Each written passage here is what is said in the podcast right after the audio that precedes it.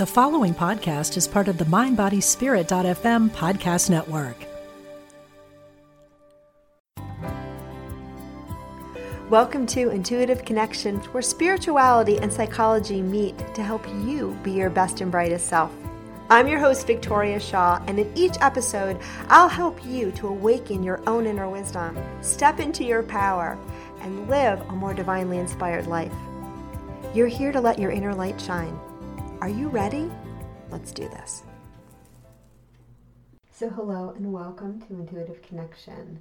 Today, I'm inspired to talk about a pattern of mind, or like I could also say a habit of mind, that can really truly get in our way in so many levels and I think causes so much suffering for so many people. And that is that mental habit of comparison, right? Where we compare ourselves either favorably or disfavorably to others. I'm going to talk a little bit about how it happens, why it happens, and also some strategies to get us out of that mindset of comparison because I promise you, friends, it does not serve. I'm also going to share a little bit about why comparison, when you really think about it on that higher level, doesn't really make any sense anyway. So, if you are someone who sometimes finds yourself in that mind space of comparing yourself to others, tune in and let's do this. So, today I woke up to a very, very, very exciting event or um, landmark. Um, the podcast hit 10,000 downloads. And, you know, I knew it was coming and I've been kind of watching and guessing when it would happen, but somewhere in the middle of the night, we crossed that threshold. And, you know, among podcasters, especially if you host on Buzzsprout, which is one of the little hosting platforms, if you're in the biz, that's sort of how we get the podcast out onto the platforms like iTunes and other places that you find it. You know, well, Buzzsprout in particular gives you a little badge. It's the last badge you can earn when you hit 10,000 downloads. So it's kind of considered a big deal. And there is a lot of people on all the little Facebook groups and the different, you know, podcasting forums that will post when they hit 10,000 downloads. And everyone is always very excited for them. But then also, I notice when this happens, right, and it happens for me too, comparison will set in. Because some people hit 10,000 downloads like in the first couple months, right? Or, you know, if you're a really big name with a big platform, you might hit it on the first day. Who knows? And for others of us, it might take a year or several years.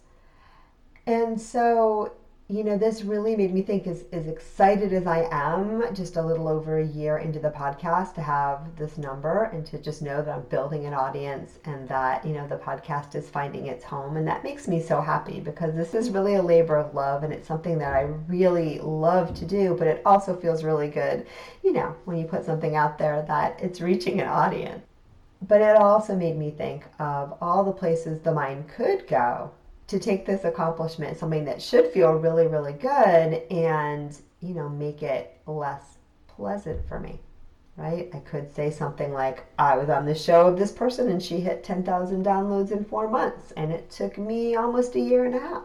A little less than that. Right? Or I could say my mind likes to play this trick too, right? So and so, she started at the same time as me. She hasn't hit 10,000 downloads yet. I must be doing something right. I'm amazing. And I do like to think that I'm amazing. And so are you. But again, comparison has nothing to do with that reality. And the reason why comparison doesn't really make sense, my friends, is because when we compare one person, one little iteration, individuated piece of the divine to another, we're always going to be comparing apples to oranges, right? It's always going to be a comparison of two completely unique and equally worthy things, right? And there might be times when you're drawn to the apple or drawn to the orange, you know, and some people maybe don't even like apples or oranges. I can't imagine that, but you listeners, some of you may feel that way. But the deal is, both the apple and the orange are, are beautiful fruits. And like everything else on this planet, they're little pieces of God. And they have their purpose in the ecosystem, they have their purpose in the culinary world, right? And sometimes you might really be craving that beautiful orange, and other times that apple a day is exactly what your soul and body needs. And one is not better than the other.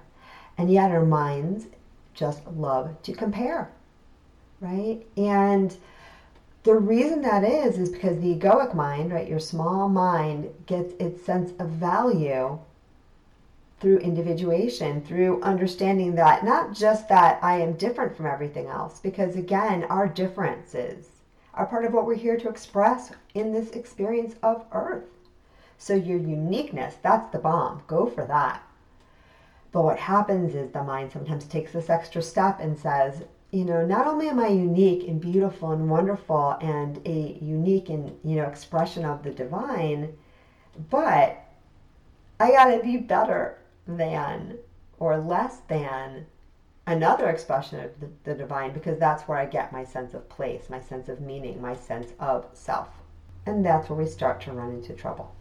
And the thing is, you can take pride in yourself and pride in your accomplishments and pride in your uniqueness without worrying about what the other guy is doing at all. If you think about it this way, like a beautiful kaleidoscope, and each piece of that beautiful kaleidoscope, that beautiful pattern, you know, is serving its own little purpose. Each little speck, because you know, in a kaleidoscope, if I got the thing right, there are all these little pieces of stuff that move around, and the way that they interact with the light creates a beautiful, beautiful pattern. And each one of you is one of those little specks. And when you shake them around and hold them up to the light, you get these beautiful patterns. And in this analogy, in this metaphor, every speck is unique and every speck is essential. And every speck has its own unique job and its own unique way to express itself and to be part of that whole, part of that puzzle, part of that beautiful mosaic. It'd be kind of funny, right, if you thought about little specks in your mosaic looking and comparing themselves to one another, right? That would create some interesting kind of chaos. So we are all inescapably unique, but we're also all beautiful, whole, and complete expressions of the divine unity, right? Each and every one of us. And the more we can embrace that, embrace our individuality, embrace our uniqueness, while also knowing at the same time we're all connected that's where we can find more peace, more love, more joy, and like that deeper, uh, the words that come through are flow, joy, and commitment to this human experience. I love that. So, comparison can be kind of subtle or it can be really, really, really strong. And, you know, the first step in kind of retraining your brain out of comparison is just to notice and just to become aware of where, how, and why you compare.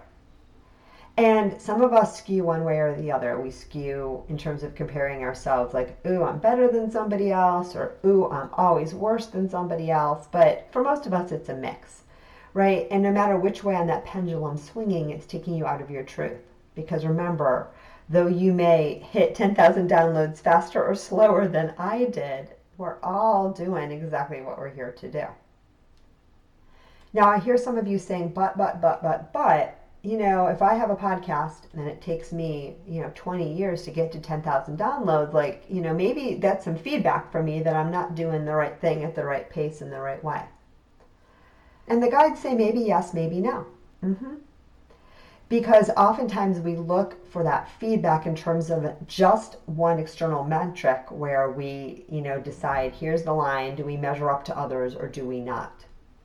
Or do we measure up to some external standard or do we not? And these two things can be intertwined. And it's really far more complicated than that. Say you've been doing a podcast for 10 years and you've loved it, right? It's been the joy of your joy. And maybe you have three listeners that tune in every week, but you love doing what you're doing and they love listening, and that's as it should be, right? And the guides also point out that there's often more than one source of feedback than comparison.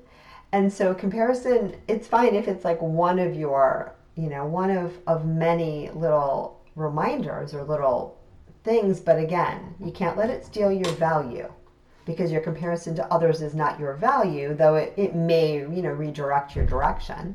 But remember too, on the life path, we all have our own unique path.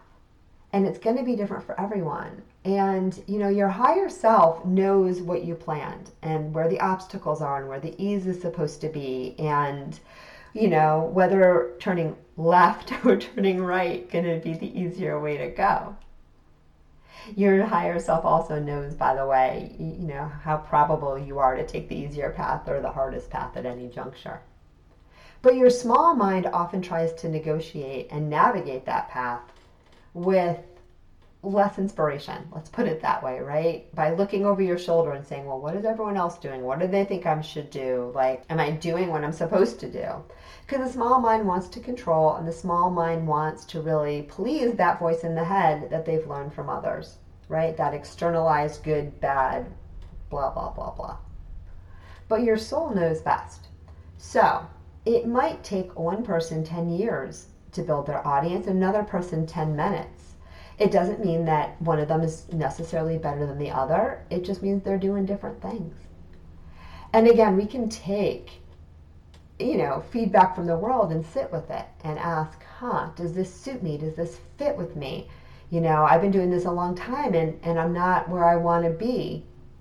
You know, does it feel right for me to continue? Is there something I want to shift? Is there something I want to change? Like, is this even the right thing at all? These are all legitimate questions to ask, my friend. Ask away.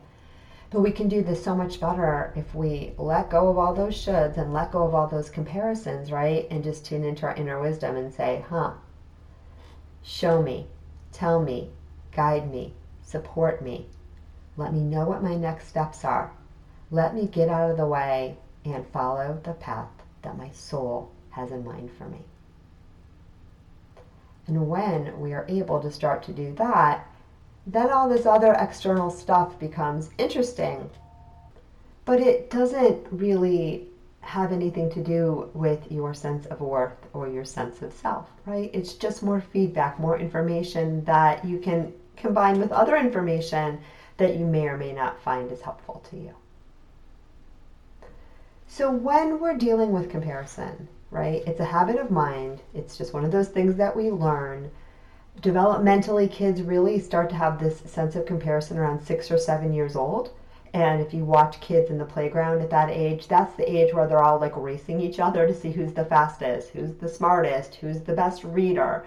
Um, they just start to notice you know the comparison of themselves versus others earlier to that age usually kids are just doing their own thing and they're not really interested in what other people are doing or how they compare and it's really not until that first big mental level of development that happens around six or seven years old that they start to look over their shoulders and have this sense of me as it compares to you, to others, right? And this idea that, you know, my value is somehow relative.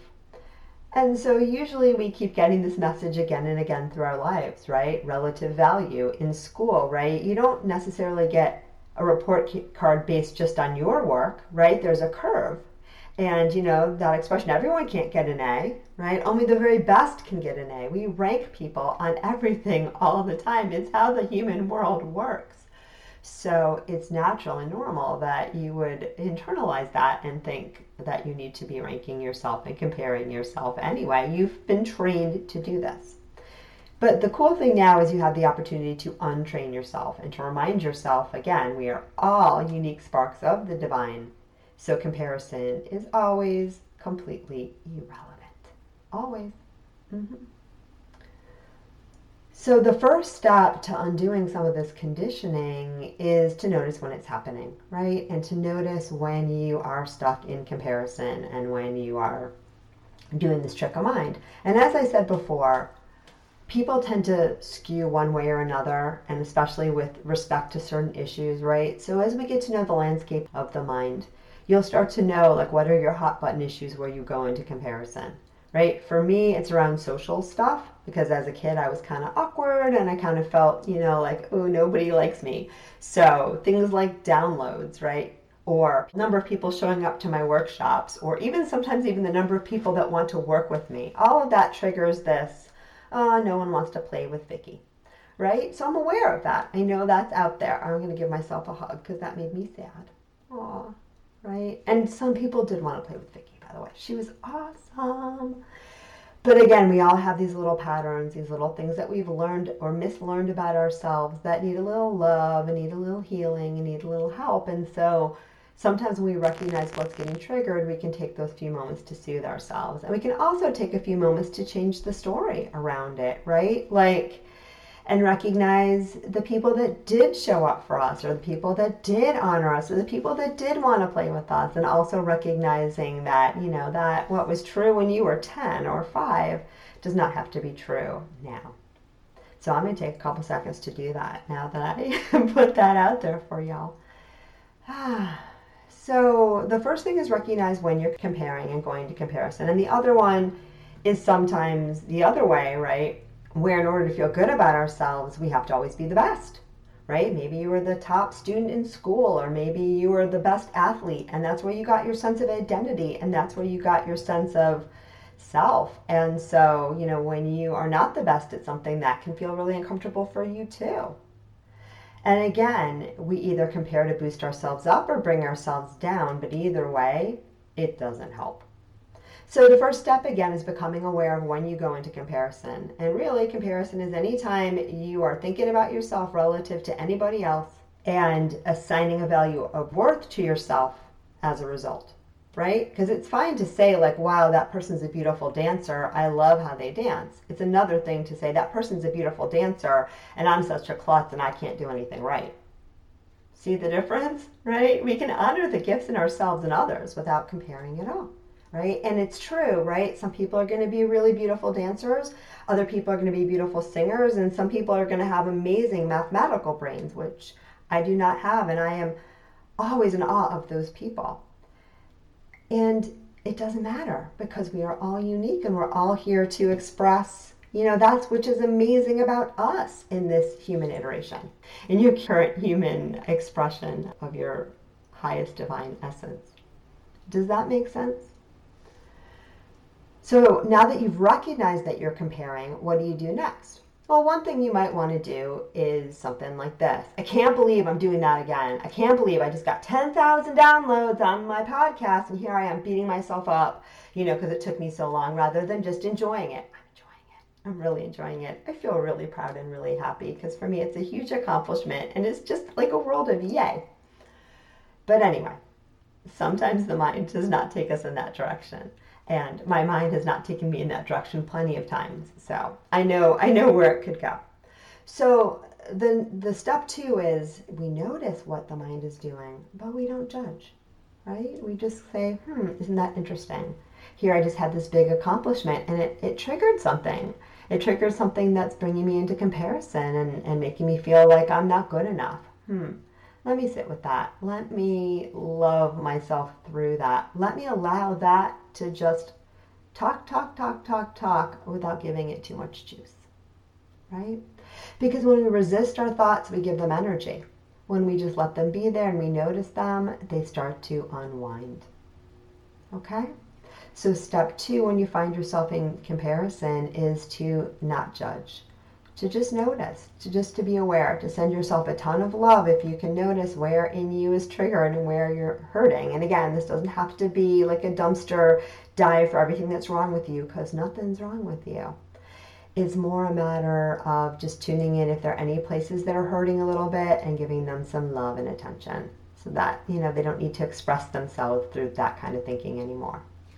And remember too, friends, that for many of us, that habit of comparison is just a tape in the mind that's playing, playing, playing all the time because that's what we've learned. Like maybe you had a parent that was always comparing you to everybody else, or comparing people, or comparing themselves, right? Or a friend, or a teacher, or like I said, it's everywhere in the world. So a lot of times it really is just a neutral habit of mind that you don't have to pay any attention to. You can just let it be there, and that is fine.